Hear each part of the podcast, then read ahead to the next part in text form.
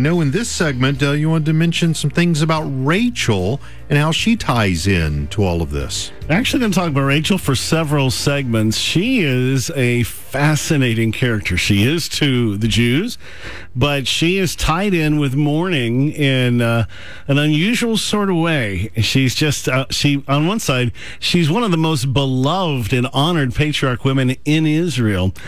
And she has one of the most unusual stories, and one you probably don't even know. Her ending and the prophetic connection to the birth of Jesus, our Messiah, and connections to the exile in Babylon and the endless mourning of her people. It's just a, a fascinating story. And now I, I should say that part of this is, is, is things that the Jews don't like to talk about because, again, it's points some pictures at, at somebody that they just really treasure but the weeping prophet Jeremiah, who's, of course, from Lamentations, uh, in his other book called Jeremiah, prophesies of Rachel's legacy 1,300 years after she dies. She stays that uh, important. This is what the Lord says A voice is heard in Ramah, mourning and great weeping.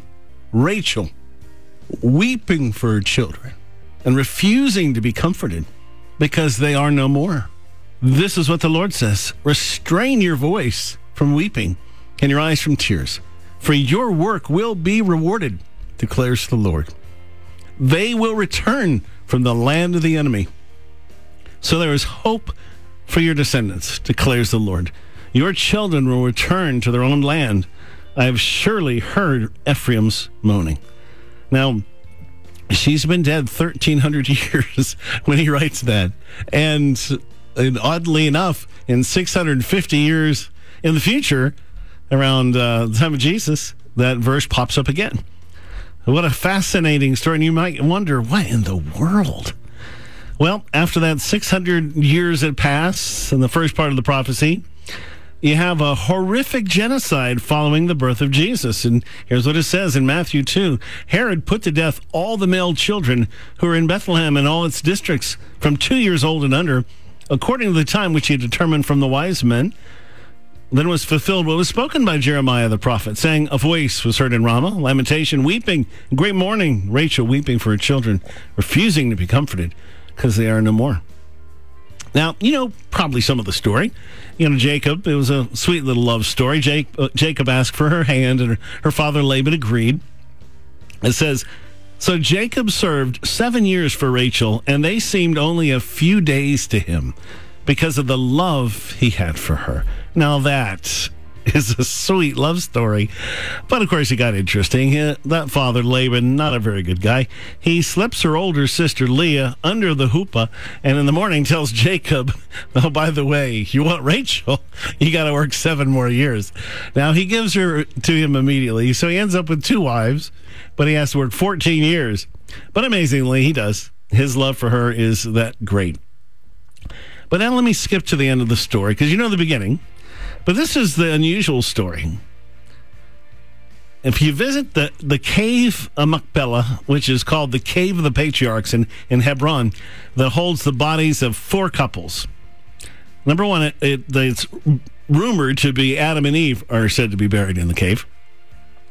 Now, of course, you'll find Abraham and Sarah, and Isaac and Rebekah. And there's a midrash that says whoever is interned there has multiple rewards, which brings us to the final couple. So you know who it should be, right? It should be Jacob and Rachel. Unfortunately, it's not. It's Rachel and Leah. They're all buried in Hebron, but not Rachel, the beloved of Jacob. and it's a big deal where you're buried. Even Joseph made his kids promise to bring his bones 460 miles from Egypt to be buried in Shechem, where he'd been sold into slavery by his brothers. It was a place his father Jacob had dug a well, where Abram had met with God and where Moses would speak blessing curses over Israel. Graves were a big deal. So, what about Rachel, that beloved girl Jacob worked a total of 14 years to marry? She's buried right where she died giving birth to Benjamin alongside a road by Bethlehem Ephratah, 14 miles from Hebron. She's, her bones are never brought. There's a story there, right? After Jacob worked 20 years for her father, it's time for their family to leave, and they did during the night. But while packing, Rachel stole the precious household idols that were her father's. Laban chases them, catches them, and confronts them. And now you've surely gone because you greatly long for your father's house, he tells him. But why did you steal my gods? Jacob knew nothing about it, and he said, With whomever you find your gods, they shall not live. Well, it turns out Rachel, who was probably pregnant at the time and therefore unclean to the Jews, had put the idols in her camel's saddle and sat on them. And she said to her father, I cannot rise before you, for the manner of women is with me. And he searched everywhere else, but did not find the household idols. Well, the idols in question were called an abomination. They're called teraphim.